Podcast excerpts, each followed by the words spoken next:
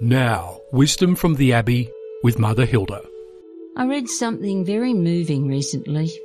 A primary school teacher wanted to get to know his students better, so she gave them a piece of paper and asked them to complete the sentence. I wish my teacher knew. Dot, dot, dot, dot, dot. The results were heartbreaking. I wish my teacher knew I haven't got any friends. I wish my teacher knew that my mother doesn't want me.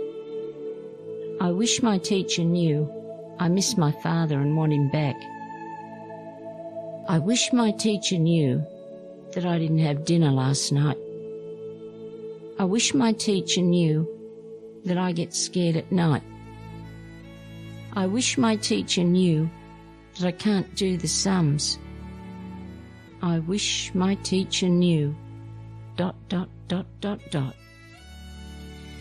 Knowing this made a huge difference in the way she treated the children, and in turn, it made a huge difference in the levels of tolerance and understanding within the class.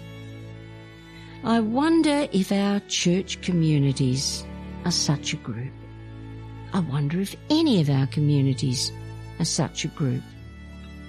I wonder if we all knew what others want us to know, if indeed that would change our attitude to them. I wonder if we knew what God knew, would things be different? I wonder if we walked down our local shopping street and looked at people and thought, what is it that you would like me to know? I wonder, might not that change our attitudes to people? I think it's worth a try.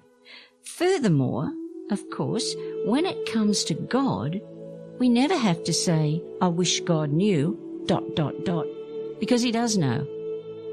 Think about it. Sit in a chair sometime this week and do this little exercise. I wish God knew, dot, dot, dot and then sit in silence for a couple of minutes as he whispers to your heart and soul, I know. You might even hear the slight choke in his voice as he says, Yes, I know. I know. The mere fact of knowing that God knows can make a difference.